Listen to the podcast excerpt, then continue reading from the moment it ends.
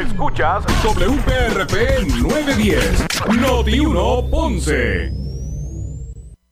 1 Radio Group, Noti 1630 ni ninguno de sus auspiciadores se solidariza necesariamente con las expresiones del programa que escucharán a continuación. Ponce en Caliente es presentado por Laboratorio Clínico Profesional Emanuel en Juana Díaz. La temperatura en Ponce y todo el sur sube en este momento. Noti 1630 presenta Ponce en Caliente con el periodista Luis José Moura.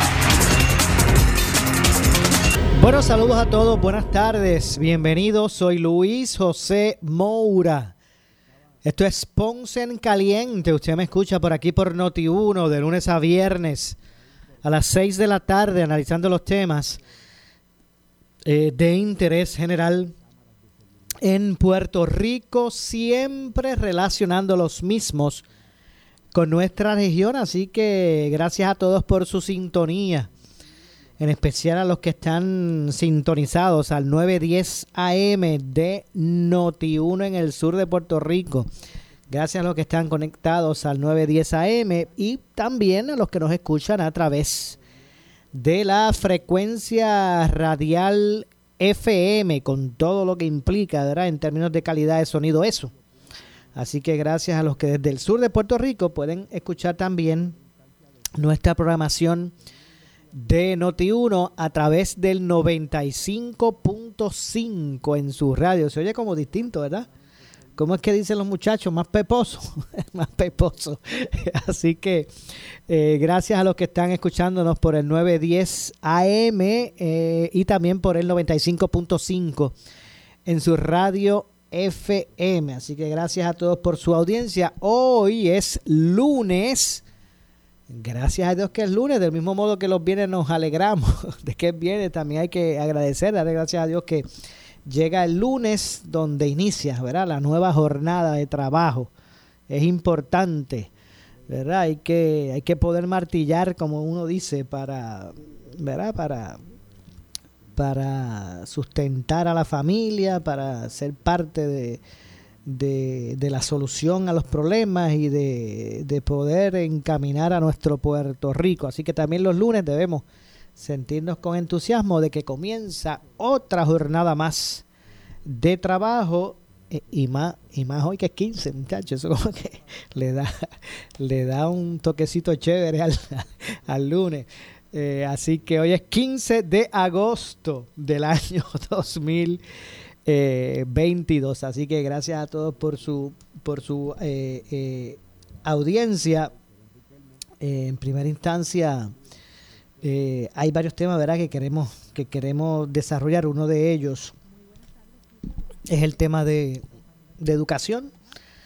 los supongo enterados que el pasado viernes se reportaron a las escuelas los maestros, personal docente y no docente también, se, se reportaron el viernes. Mañana, que es 16, va martes 16, se, habrá como una, una casa abierta. Mañana eh, habrá casa abierta en, el, en lo que son las escuelas, en el departamento. Entonces el miércoles 17 estarían regresando los estudiantes, o sea que estamos a ley de nada. Y obviamente, como cada semestre, nuevo semestre, pues siempre están las expectativas de poder recibir a los estudiantes con las escuelas al día, ¿verdad? Con las escuelas óptimas. Para que exista un ambiente, un ambiente adecuado para poder eh, ofrecer el pan de la enseñanza a nuestros estudiantes, ¿verdad? Eh, y cada año escolar que comienza, pues plantea unos retos, unos retos que eh, año tras año son similares. Unos en mayor grado, otros en menor grado, pero que son similares. Eh, a finales de la semana pasada, cuando estaba a punto de las escuelas recibir a los maestros, el secretario de Educación, Elise Ramos, pues habló de una expectativas que ellos tenían tras el inicio de, esos, de, esos, de unos trabajos de, de pintura, eh, de, ¿verdad? de, de, remoción de, de, pintura ya vieja, de, raspar paredes, de pintar, incluso de hacer ornato. entre otros asuntos, ¿verdad? Que dijo el secretario cuando faltaban alrededor de unos 11 días, entre 8 a 11 días, no recuerdo bien, para que iniciaran las clases.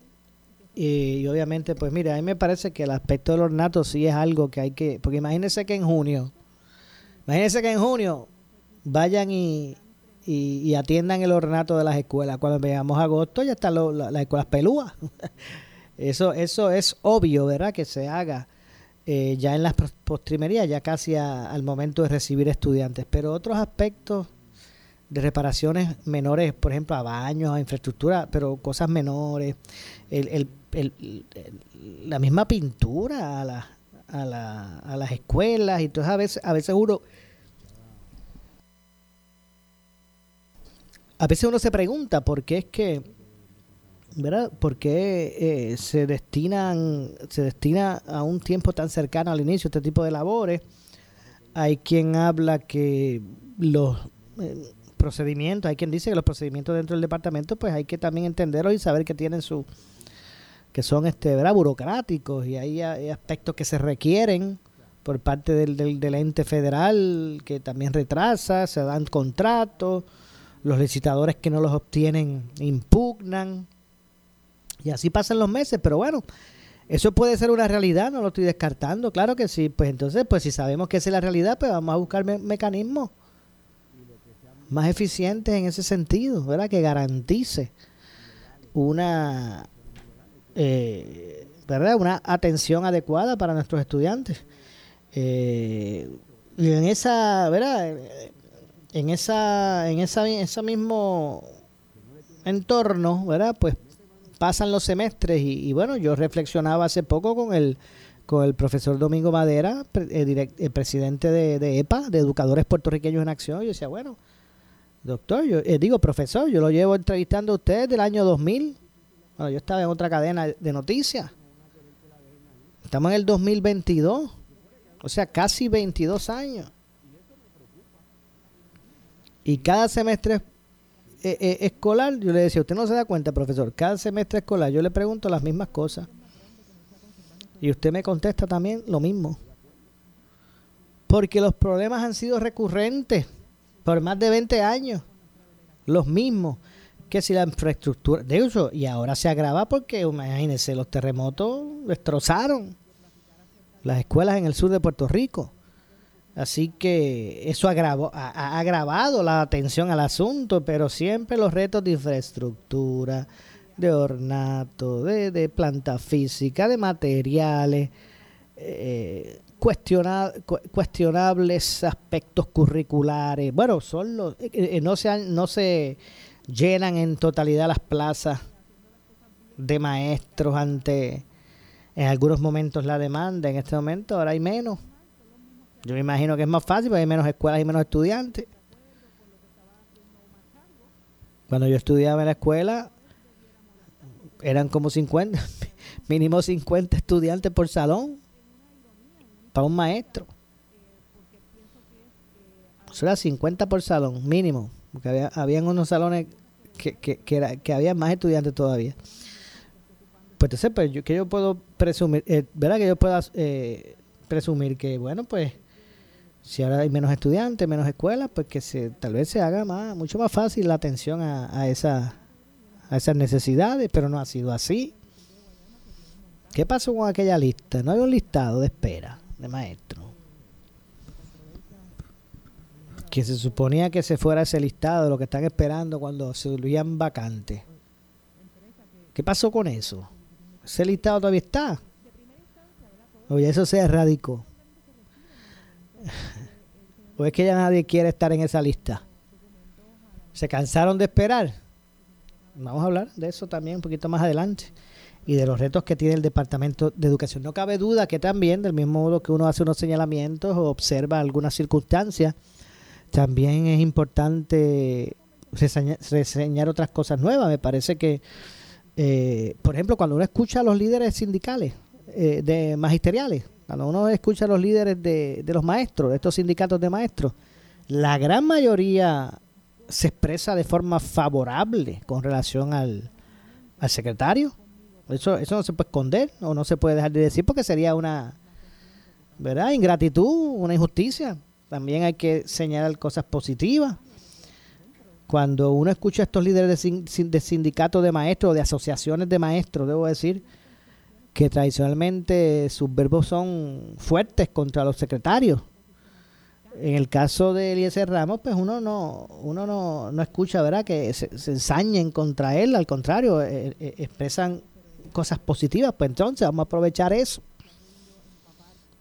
¿Verdad? Esa, esa, esa apertura a trabajar en, al unísono y que pueda adelantar asuntos. Eh, y me parece que, que solamente yendo a analizar los aspectos administrativos del departamento, los retos de infraestructura, de planta física, los retos, pues mire, y, sin tocar, tenemos unos retos que son que han sido hasta el momento inalcanzables, que no hemos podido, retos que no hemos podido vencer por los años de los años. Y eso sin traer a la mesa el tema curricular, lo que son los elementos pedagógicos, educativos, ¿verdad? Lo que, debe ser una, un aspecto importante porque para eso es el Departamento de Educación. Pero sin tocar ese ámbito tan importante, eh, pues, pues como que, que no podemos trascender de, de las dificultades, de otras dificultades que también pues son importantes, no digo que no, uno puede tener el mejor currículo, uno podrá, podrá tener el mejor método de enseñanza, los mejores maestros, pero si la infraestructura no está acorde a eso, pues no se va a crear un ambiente eh, sano para que propicie el aprovechamiento académico. Así que todas las cosas, todos esos aspectos van de la mano, pero obviamente hay unos que son más importantes que otros. Eh, y son temas pues que es como que se desconecta el cable. O sea, sonó el timbre el último día de clase,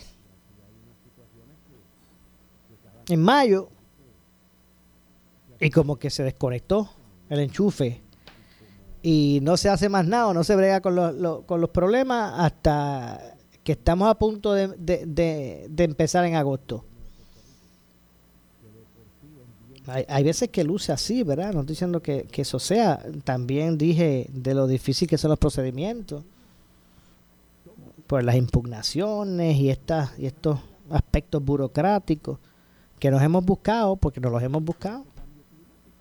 Todos estos aspectos que han ocurrido en educación con relación a los fondos federales y al manejo de, los fondos, que han llevado ¿verdad? muchas personas a, algunos a la cárcel, otros a ¿verdad? Ser, ser acusados, procesados.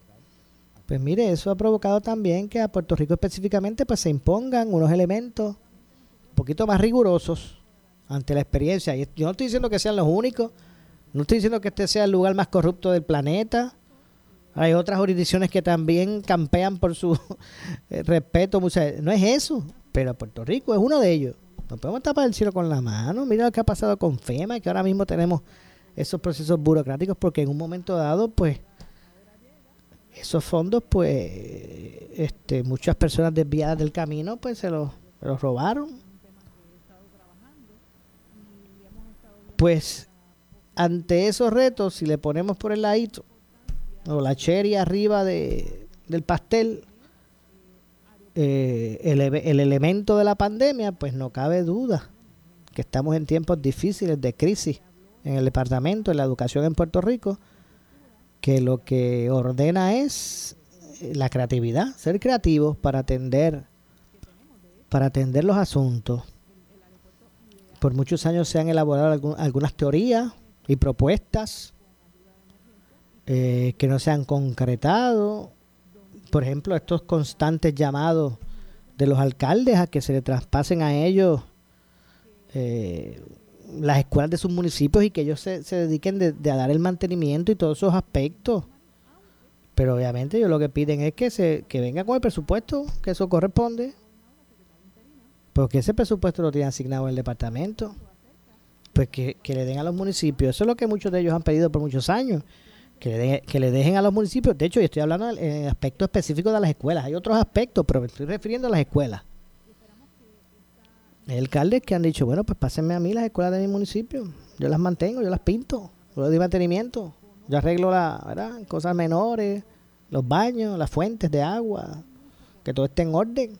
Pero deben el presupuesto, este, no, ese, eh, Departamento de Educación traspasa el, el presupuesto para eso.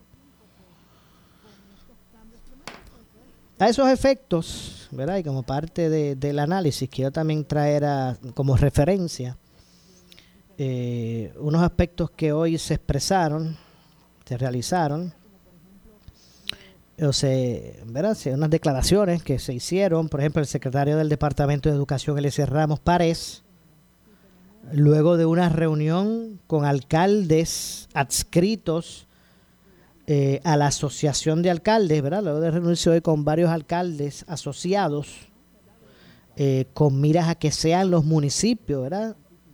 Quienes aporten al mantenimiento Eh, de las escuelas públicas, eh, pues entre otras cosas se estableció que no existe un mecanismo para transferir el dinero que necesitan los, los, ayuntamientos. Eso lo conocemos, por eso es que los alcaldes han estado gritando en este tema. ¿Qué dijo el secretario a la prensa? Dijo al Departamento de Educación no poder transferir dinero necesariamente a los alcaldes tenemos que establecer procesos, establecer documentación. Probablemente tengamos que ir a, aquella orden de emergencia del gobernador, quizás hacerle unos cambios muy particulares que nos permitan tener ese mecanismo en función lo más pronto posible para que nuestros alcaldes se sumen a la gesta histórica eh, que ya está comenzando. Bueno, yo espero que esas palabras lo que, lo que signifiquen es que ya decidieron traspasarle a los municipios los fondos y que ellos se encarguen lo que pasa en este momento, el marco legal para hacer eso posible, pues no está. Y hay que empezar a, elaborar esos dictámenes que ley pues se puedan incorporar y lo pueda utilizar el departamento. Aparentemente, pues digo, yo voy a voy a volver a leer lo que fueron las declaraciones del secretario a preguntas de la prensa. Dijo, al departamento, refiriéndose al departamento de educación, no poder transferir dinero necesariamente a los alcaldes, tenemos que establecer procesos, establecer documentación.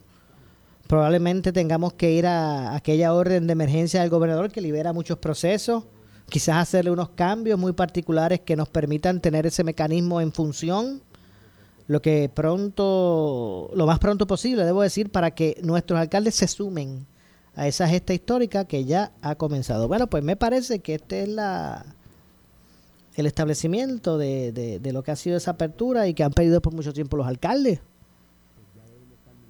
Es que se les permite entrar a ellos a encargarse de unos mantenimientos a las escuelas en sus municipios, pero acompañados del presupuesto para eso y por, por lo que leo del, del secretario, pues mire, ahí lo que está diciendo aquí es que, que eso ya se determinó, que lo que hay que hacer es crear el mecanismo, crear las condiciones en, ley, ¿verdad? Estos procedimientos legales para que eso se pueda realizar.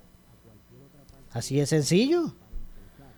Así que bueno, pues miren, si es así, pues, pues buenas noticias, ¿no? Lo que está, eso no es lo que estaban pidiendo los, los, los alcaldes hace tiempo. Eh, para efectos del, del análisis ¿verdad? que hemos estado desarrollando, vamos a escuchar precisamente lo que dijo el secretario eh, del Departamento de Educación, Elise Ramos Párez, precisamente sobre este tema. Vamos a escuchar lo que dijo el secretario al departamento no poder transferir dinero necesariamente, tenemos que establecer procesos, tenemos que establecer documentación, probablemente tengamos que ir a aquella orden de emergencia del gobernador, quizás hacerle unos cambios muy particulares que nos permitan tener este mecanismo en función lo más pronto posible para que nuestros alcaldes se sumen a, la gesta histórica que ya está comenzando. Bueno, ahí escucharon de voz del propio secretario. Eh, ¿Cómo es que diría ¿Cómo diría en este momento? ¿Cómo diría José Enrique Alvira?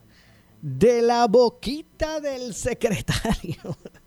ya escucharon al, secretario de Educación eh, Eliezer Ramos Párez. Pues si es así, como yo entendí, pues bueno, qué bueno, son buenas noticias. Es lo que está diciendo es que hay que establecer de una forma rápida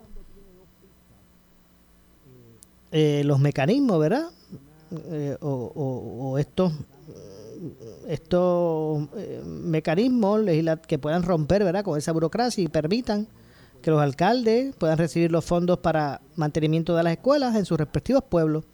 Así de sencillo. En ese tono reaccionó también el alcalde de Comerío, José Santiago, que le solicitó tanto al Ejecutivo como a la rama legislativa que rompan con esa burocracia y permitan que los municipios puedan recibir los fondos para el mantenimiento de las escuelas en sus respectivos pueblos. De hecho, eh, me parece pues que en esto se ha ido del lado de, de los alcaldes y el secretario, porque lo que dijo aquí es que bueno, lo que hay que es establecer los procesos, la documentación,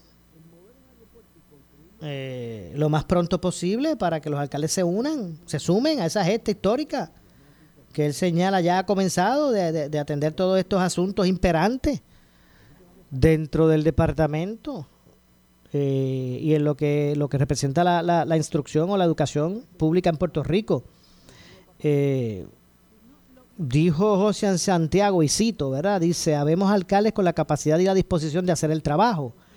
Eh, de asociación y de federación de alcaldes, de ambos, pero tienen que romperse o tiene que romperse con esa burocracia. Nosotros hemos demostrado que siempre hemos estado disponibles y siempre estamos presentes pero tienen que enviarnos los recursos y nosotros nos encargamos, dijo el, primer ejecutivo de Comerío, eh, José Santiago. Vamos precisamente a escuchar lo que dijo eh, precisamente el alcalde con relación a este tema. Escuchemos. Habemos alcaldes con la capacidad y la disposición de hacer el trabajo de asociación y de federación, pero tiene que romperse con esa burocracia. Nosotros lo hemos demostrado, como decía el compañero hace un rato aquí a mí, eh, siempre hemos estado disponibles y en las escuelas, los municipios siempre hemos estado presentes, pero tienen que enviarnos los recursos que nosotros nos encargamos. Bien, como dije, ahí escucharon a José Santiago eh, expresarse sobre ese asunto, sobre las denuncias emitidas por la Asociación de Maestros en el sentido de que las escuelas públicas no están aptas para comenzar el semestre. Eh, el secretario respondió también ante todo eso. Vamos, vamos a escucharle y después pues seguimos con el análisis, hacemos comentarios, pero vamos a escuchar la respuesta del secretario de Educación, Eliezer Ramos, eh, sobre las denuncias que emitió la Asociación de Maestros de Puerto Rico en el sentido de que las escuelas públicas no están aptas para comenzar el semestre escolar. Vamos a escuchar lo que dijo el secretario para el efecto del análisis. Yo le puedo garantizar, ¿verdad?, a Puerto Rico que la gran mayoría de nuestras escuelas sí está lista para recibir a nuestros estudiantes. Que la gran mayoría de nuestras escuelas sí ha atendido los temas de seguridad para poder entrar. Queremos más. Queremos en mejores condiciones. Y hay algunas de estas escuelas que obviamente han sido emblemáticas en este mensaje que queremos llevar. Escuelas que no se han pintado en 15 o 20 años escuelas que, que realmente su mantenimiento ha sido deficiente por las últimas décadas. Eso no desaparece de la noche a la mañana. Eso requiere de un plan estructurado y de responsabilidad a la hora de hacer inversión. Muy bien, ahí escucharon al secretario, de hecho, yo creo que, ¿verdad? Que, que por lo menos en términos de nuestro análisis hemos, hemos establecido que esto no es un problema de ahora, ¿verdad? Bueno, el, secretario acaba de decir que ustedes acaban de escuchar, ustedes acaban de escuchar al secretario decir que hay escuelas que no se pintaban en 15 o 20 años. Y obviamente, ¿verdad? Aquí no podemos eh, establecer que son problemas nuevos, son problemas del pasado, que se han convertido en realidades permanentes. Y, y del mismo modo, que reconocemos eso, ¿verdad? Y que esto es un asunto que, lleva tiempo, que no se corrige de la noche a la mañana. Nosotros lo sabemos. Pero por lo menos estoy seguro que mucha gente lo tiene consciente. Hay otros que, ¿verdad? A lo mejor el análisis lo hace liviano. Eso lo sabemos. Ahora, si vamos a descansar de que eso siempre ha sido así, y que miren y no esperen que uno, ¿verdad? Eh, eso son cosas que toman tiempo, pues si nos vamos a descansar de ahí, no estoy diciendo que ese es el caso del secretario actual, pero lo que pasa es que con ese cuentito es que nos llevan siempre. Que estos problemas no son de ahora, que esto no se arregla de la noche a la mañana y así siguen pasando. Las administraciones, repito, no me estoy refiriendo al, al secretario actual. Pero ojo, señor secretario, no se convierta en otro más Mire que de usted están hablando muy bien. Los líderes, los líderes eh, de las asociaciones de maestros. Y el que está al frente ahora es usted. Los que estaban ya, por algo ya no están. Los que se sentaron en esa silla que usted hoy ocupa, ya no están ahí, por algo es que no están.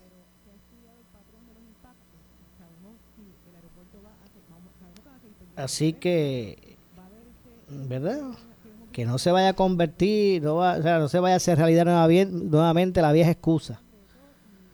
Eh, en ese sentido. Así que, eh, repito, sobre las denuncias que emitió la Asociación de Maestros en el sentido de que las escuelas públicas no están aptas para comenzar el semestre, eh, el secretario respondió que, y cito, yo le puedo garantizar a Puerto Rico que la gran mayoría de nuestras escuelas sí están listas para recibir a nuestros estudiantes, que en la gran mayoría de nuestras escuelas sí eh, han atendido los temas de seguridad para poder entrar.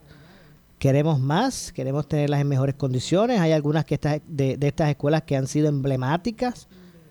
En este mensaje que queremos llevar eh, a las en términos de las escuelas es que no sea, algunas de ellas no se han pintado en 15 o 20 años escuelas que realmente su mantenimiento ha sido deficiente por las últimas décadas. Eso no desaparece de la noche a la mañana, eso requiere un plan estructurado y de responsabilidad a la hora de hacer la inversión. Y me parece que es correcto. Ahora, recuerde, secretario, que el llamado a estructurar, bueno, a presentar, a a, establecer ese plan estructurado del que usted habla y de responsabilidad a la hora de invertir el presupuesto en el departamento, adivina quién le corresponde hacer eso. Bueno, usted sabe, secretario, que es usted. Eh, la Asociación de Maestros eh, de Puerto Rico, con su local sindical, anunció que de cara al inicio del nuevo año escolar sus prioridades están centradas en fiscalizar las condiciones de las escuelas, especialmente las afectadas eh, en el área sur, donde estamos nosotros aquí, por eso es que este tema es uno de importancia para nosotros en el sur de Puerto Rico. Tenemos nuestras particularidades y nuestros retos mayores con las escuelas en el piso, por concepto de los de los terremotos. Así que las determinaciones que toma el secretario y que apliquen a la región sur, pues usted sabe que tiene que también tener sus variantes, porque no es lo mismo. La realidad de los estudiantes del sur no es la misma de los del norte. Y eso no quiere decir que no se atiendan las necesidades de los del norte, pero es que no se puede, ¿verdad? Tomar todo de la misma manera, ni, ni, ni atenderse con la misma vara. Cada, cada, cada región tiene su particularidad. Y acá sabemos que la historia después de los terremotos ha sido que hay que coger la, la única escuela, la escuela única que quedó de pie, o sin, sin daños estructurales significativos, pues tenía que tener por la mañana la elemental, al mediodía la intermedia y por la tarde la superior, en una misma escuela, porque no había más nada. De eso se trata en, términos, en tiempos de pandemia. Y hay que demoler estructuras, hay que volver a rehacer, y hay que trabajar con las que se quedaron de pie, y, y, y, bregar con las columnas cortas. Pues eso que, ¿verdad? Y mientras todo eso pasa, lo que hay, a estudiar, ¿verdad? A, ir estudiantes a recibir su pan de la enseñanza en esas condiciones. Y bueno, esto es algo que también hay que poner de, la, de su parte todo, pero hay una responsabilidad primaria del departamento Entonces eso no podemos eh, tapar el cielo con la mano. Así, eh, ¿verdad? De esa forma se expresó eh, la Asociación de Maestros en términos de que de cara al, nuevo año escolar las prioridades están concentradas en fiscalizar las condiciones de las escuelas, especialmente las afectadas en el área sur, y que los miles de millones de dólares asignados en fondos federales lleguen a las escuelas, y eso es importantísimo. Usted se podrá quejar de los medios o de los periodistas, quienes han demostrado que en algunos casos no en todo, pues aquí no debemos generalizar. Han demostrado que en algunos casos, pues hay como que otra agenda, ¿verdad? No podemos tapar el cielo con la mano, pero eso no representa que, ¿verdad? Que se acuse a la prensa en su totalidad de eso o que se entienda que debe, debe desaparecer ese concepto, porque si no fuese por, por, por ese cuarto poder, muchachos, aquí estuvieran reinando los que... Si no hay personas ahí que fiscalicen pero antes voy a, voy a parar el, análisis aquí eh, para retomarlo en este mismo punto, luego de la pausa. Tengo que hacer la pausa. Regresamos de inmediato. Soy Luis José Moura. Esto es Ponce en Caliente. Regresamos de inmediato.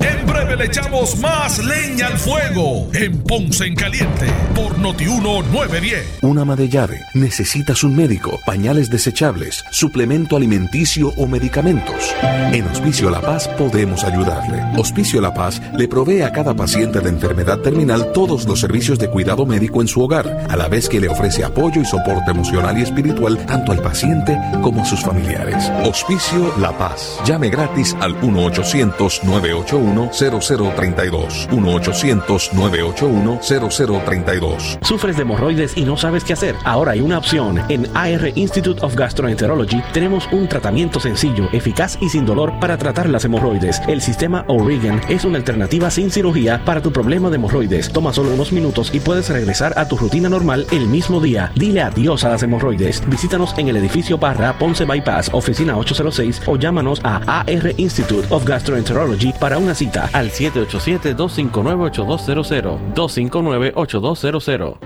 Estamos en temporada de huracanes. Prepárate con Toledo. Asegura tu hogar y tu entorno con nuestros cables de tensar cubiertos en vinil, cadenas galvanizadas, grilletes para cables, cerraduras de seguridad, goznes y otros herrajes. Consigue los productos Toledo en tu Descubre nuestros productos para esta temporada siguiéndonos en Facebook e Instagram como Toledo Locks PR. Prepárate con Toledo y protege lo que más valoras. Si tienes 40 años o más, la prevención es lo más importante para evitar el cáncer de colon, esófago o estómago. En Advanced Endoscopy Center, el único centro de endoscopía ambulatoria acreditado en Puerto Rico, en Ponce Bypass, el doctor Álvaro Raymondé, gastroenterólogo por Certify, cuentan con los equipos más avanzados, incluyendo ultrasonido endoscópico para la detección temprana de lesiones que pueden desarrollarse en cáncer de colon, esófago, estómago y también cáncer de páncreas. Llámanos al 843 1129.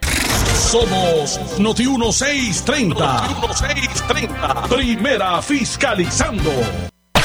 En breve le echamos más leña al fuego en Ponce en Caliente por Noti 1910 por su calidad de servicio, por su conveniente horario. Así es el Laboratorio Clínico Profesional Emanuel, siempre brindándote un servicio de excelencia con tecnología precisa y avanzada para un resultado confiable. Un laboratorio completo. Y los resultados los recibo rápido y hasta por email. Con servicio a industrias y también a domicilio. Haz de Laboratorio Clínico Profesional Emanuel tu laboratorio de confianza. Ese es el mío. Y el mío también. En Juana Díaz, llámenos al 260-5504 o al 580-0080. El área sur está que quema. Continuamos con Luis José Moura y Ponce en Caliente por el 910 de tu radio. Bueno, estamos de regreso. Son las 6 con 38. 6:38 de la tarde. Soy Luis José Moura y esto es Ponce en Caliente. Usted me escucha por aquí por Noti1 de lunes a viernes eh, de 6 a 7 de 6 de la tarde a 7, analizando los temas de interés general en Puerto Rico, siempre relacionando los mismos con nuestra región. Estamos hablando sobre el tema de educación. Eh, lo supongo enterados del que el viernes comenzaron, se, reportaron a, a, sus salones los maestros, el personal docente y no docente. Eh, mañana va a haber una casa abierta y el miércoles, que es 17, regresan los estudiantes de forma presencial a las escuelas.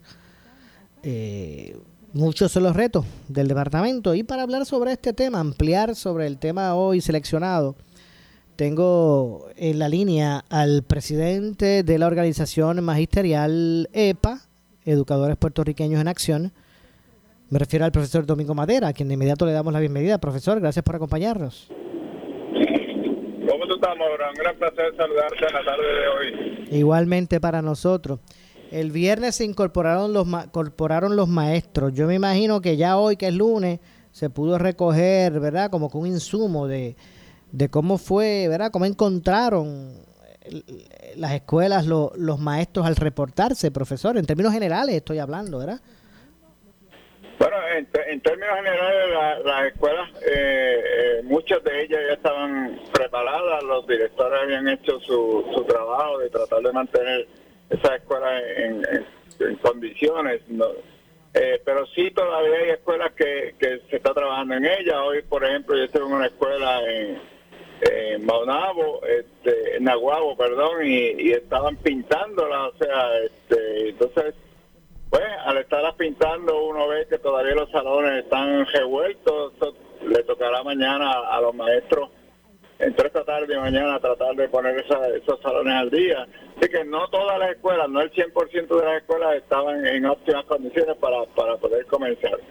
Eh, en cuanto a el reclutamiento de maestros al día del viernes, eh, eh, por ejemplo, en la región de Mayagüez todavía faltaban 50 maestros por nombrar.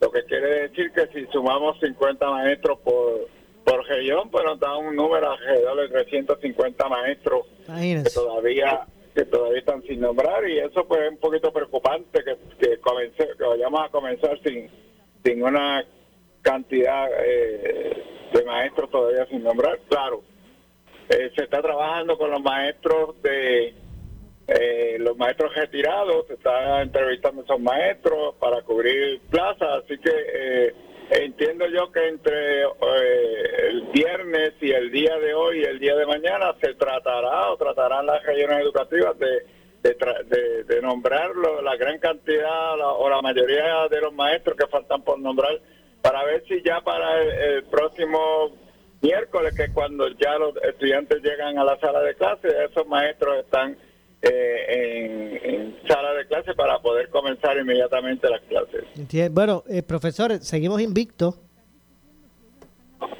bueno, seguimos mire, seguimos, escúcheme, eh, escúcheme, profesor. Un año, Exacto. con, con todo, con todo el andamiaje. seguimos invictos por año, escúcheme, seguimos invictos por año número 22 que yo llevo preguntándole sobre los mismos viejos problemas y seguimos analizando las mismas respuestas del estado de situación de las escuelas. Se ha mejorado en algo, no te podría decir que estamos igual que hace 10 o 12 años atrás. Okay. Se ha mejorado en algo, pero pero yo esperaba, y te digo con sinceridad, yo tenía esperanza de que este año eh, por lo menos saliéramos de ese invicto, ¿verdad? Este, Exacto, ese es el único invicto que uno no quiere tener. Es el invicto que yo quiero perder, exacto. Ese invicto yo lo quiero perder. Pero lamentablemente no, no, lo, no he podido perder todavía. Eh, eh, no, no, no sé en realidad cuál es la razón de que, de que no podamos comenzar un año con, con todos los maestros nombrados, con todas las escuelas ya en condiciones. Sinceramente no le veo, no, no veo el porqué en, estos tiempos ya pues no podemos no podemos tener ese ese énfasis para poderlo hacer. Bueno, ¿será que el problema es el sistema, verdad? Porque es que cambian administraciones, cambian personajes, cambian, ¿verdad? Y, pero ¿será que es el sistema, profesor? Bueno, yo creo que, que es tanta la burocracia que hay, tantas las situaciones de que y tantos los permisos que hay que buscar, ¿verdad? Porque nombrar un maestro en, en, una región educativa, pues, pues, a veces la región sabe de que le falta ese maestro. pero hasta tanto el departamento, la oficina de, recursos humanos del departamento no le autoriza a esa región de que puede nombrar ese maestro, eh, la región no, no, no, no lo puede hacer. Así que ese, ese proceso de, de burocracia que hay es lo que atrasa todo esto y, y entonces seguimos en, la en las mismas situaciones de siempre. Va, vamos a ver lo que, lo que ocurre. Y eso que estamos centrados en este momento en la discusión de lo que es administración, planta física, aspectos de ese tipo. No hemos, hemos entrado en los retos eh, de curriculares, los curriculares que, que todavía no hemos, no, no, no los tenemos, no, no hemos entrado en, en eso, eso lo veremos en estos próximos días, ni hemos entrado específicamente en, en, la asistencia de los estudiantes este, en estos próximos días, a ver cómo, cuán real va a ser. Así que hay todavía cosas que hay que pensar en ellas, cómo se va a trabajar en, en estos días, cuál ha sido el impacto que tenemos. Eh, esos resultados pues los estaremos viendo al final de, de- de este mes de agosto. Mire, hoy se reseña un aspecto, una nota eh, de, parte de la asociación, ¿verdad? la Asociación de Maestros, eh, además de los problemas de infraestructura, eh, ¿verdad? En, en- según ellos alegan, en más del 40% de las escuelas, los maestros comenzarán un nuevo semestre eh, sin conocimiento de cuál es el nuevo currículo que pretende implantar el departamento, según reveló hoy o expresó hoy el, el presidente de la Asociación de Maestros. Es lo que dijo, bueno, eh, comenzará un año académico con cambios en el, currículo, en el currículo que no le han explicado ni han visto los maestros. Es correcto, eso se dijo que, que ya en esta semana era que se iba a dar esa información, pero el día de hoy por lo menos yo no tengo conocimiento de cuáles son esos cambios. Sí me han dicho de que, de, de que hay unos cambios curriculares en todas las materias. Todas las materias van a sufrir cambios curriculares. Pero ese manual, ese proceso, no se ha dado todavía la información, así que en ese, en ese sentido estamos prácticamente eh, eh, en expectativa de qué es lo que va a hacer en los próximos días. Profesor, yo, ajá, yo, eh, por, por un lado, yo digo de que es favorable que haya habido unos cambios curriculares, eso es favorable, pero eh, esos cambios hay que explicarlos, hay que eh, llevar a cabo reuniones eh, frecuentes, orientación de cuáles son las expectativas que va a tener el, el Departamento de Educación para implementar esos nuevos cambios curriculares. Entonces, ¿cuándo es que los estudiantes, yo, verá, estoy claro, no va a ser que esté confundido, los estudiantes regresan el 17, el miércoles. El próximo miércoles Exacto. empiezan los estudiantes, es correcto. ¿Qué es este, este miércoles, pasado mañana? Pasado mañana. Mañana es el, el día de la visita de padres a los planteles escolares. Sí, la, la casa abierta. Eh, la casa abierta, correcto. Que no va a poder estar abierta los que no han, los salones que no han pintado, esas escuelas, pues, me imagino que no estarán abiertas, pero algunas de ellas sí. Bueno, el- el- como quiera que sea, yo creo que la escuela va a estar abierta y los padres se darán cuenta de, de- de que se está trabajando en ella, ¿verdad? Pero pero este, se, va, se va a hacer un poquito difícil en, en esas escuelas donde donde todavía se está trabajando eh, en, la- en esa planta física, atender a esos padres, porque los maestros lo ideal es que los atiendan en el salón que le corresponde y no afuera o en otro salón.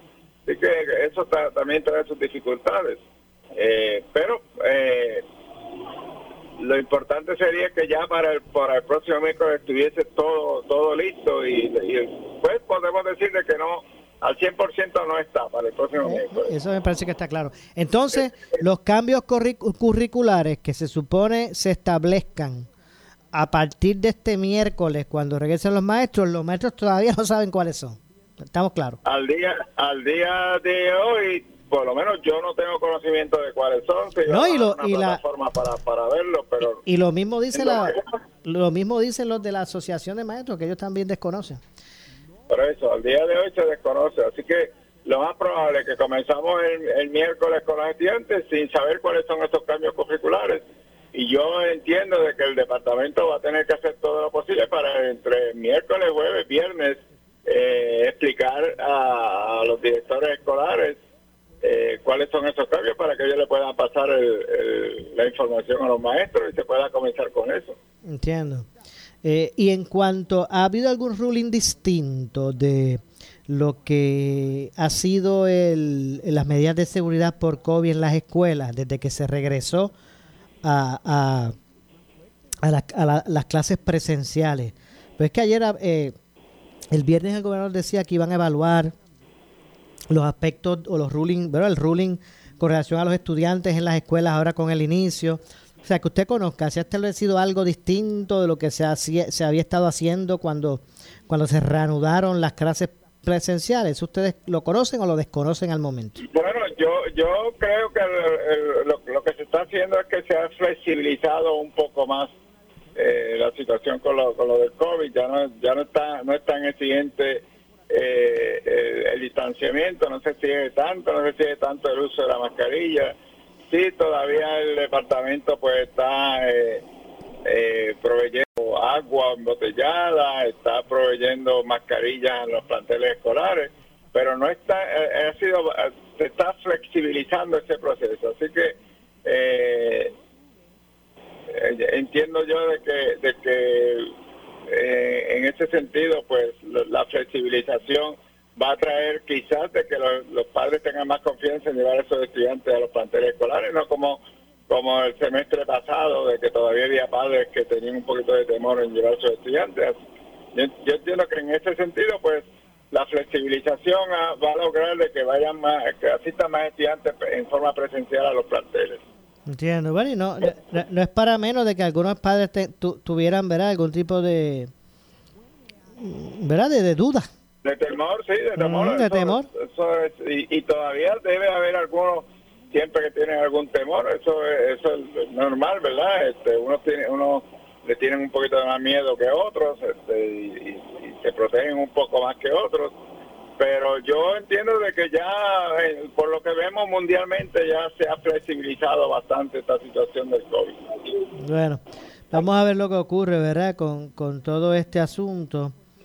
Eh, finalmente, eh, profesor, leía por ahí unas declaraciones de del secretario de Educación en términos de que bueno, luego de una reunión que tuvo con algunos alcaldes que están adscritos a la Asociación de Municipios, eh, el, fíjese, el, secretario se expresó en términos de que, bueno, de que, se, que hay una, debe que, que exista algún grado de premura en que se establezcan mecanismos para que el departamento pueda pasar fondos a los municipios para que se encarguen de de, por ejemplo, aspectos mayores de, o aspectos relacionados al mantenimiento de las escuelas, lo que han pedido los alcaldes por muchos años.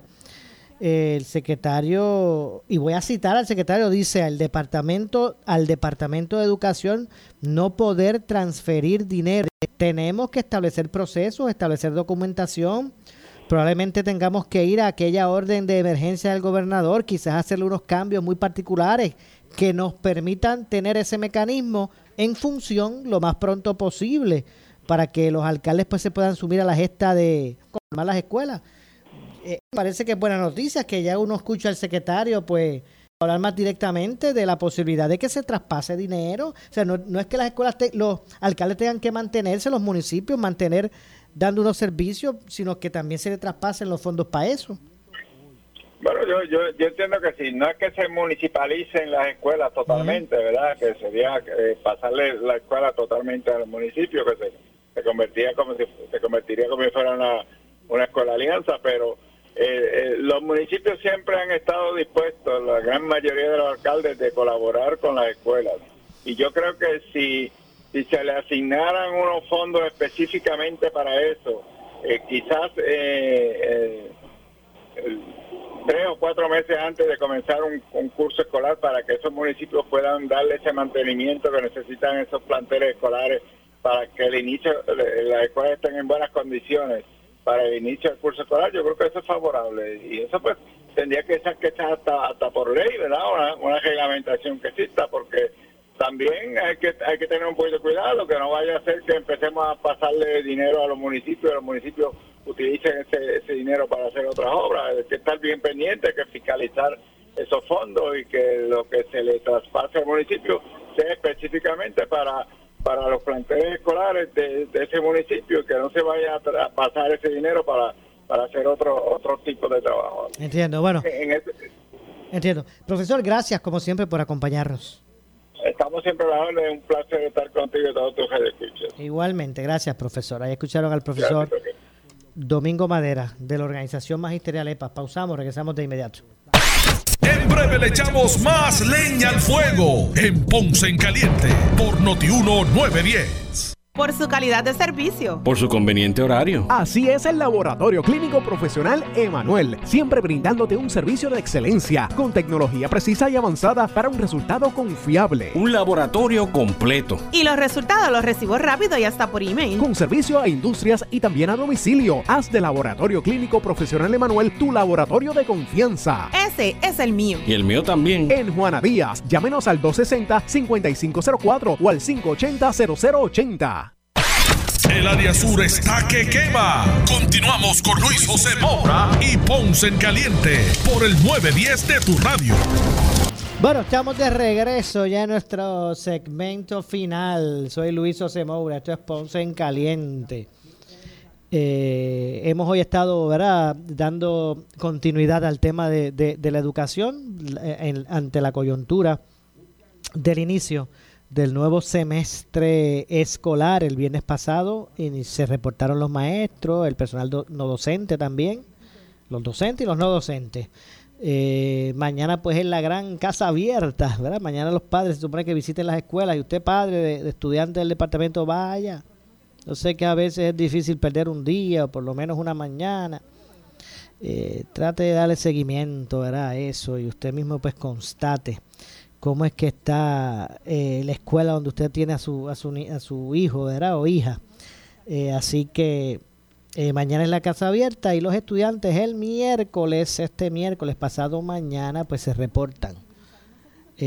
así que las clases pues son presenciales, ¿verdad? Se comenzarán con clases presenciales, buscando pues ir normalizando la cosa aun cuando pues, estamos en tiempos aún de pandemia. Eh, hay unas garantías, hay unos elementos de seguridad que se van a establecer en los planteles que usted ya conoce, porque usted, porque no, ¿verdad? Ya se habían establecido previo al inicio el miércoles de, del recibo de, estudiantes, ¿verdad?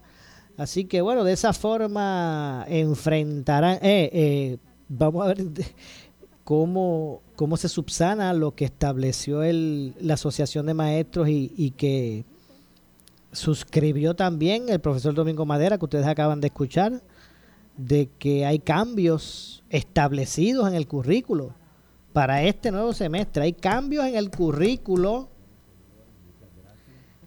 y que todavía desconocen los, maestros cuáles son. Pero nada, se nos ha acabado el tiempo. Yo regreso mañana, como de costumbre, a las 6 de la tarde, aquí en Noti1, en Ponce en Caliente. Eh, usted, amigo, amiga que me escucha, no se retire, porque tras la pausa, el gobernador de la radio, Luis Enrique Falú, será lo próximo. Tengan todos muy buenas tardes. Ponce en Caliente fue auspiciado por Laboratorio Clínico Profesional Emanuel en Juana Díaz. Esta es la estación de Normando Valentín. WPRP 910 AM, W238DH 95.5 FM en Ponce, WNO 630 AM, San Juan, Noti 1 630. Primera fiscalizando. Uno Radio Group, Noti 1630 ni ninguno de sus auspiciadores se solidarizan necesariamente con las expresiones del programa que escucharán a continuación.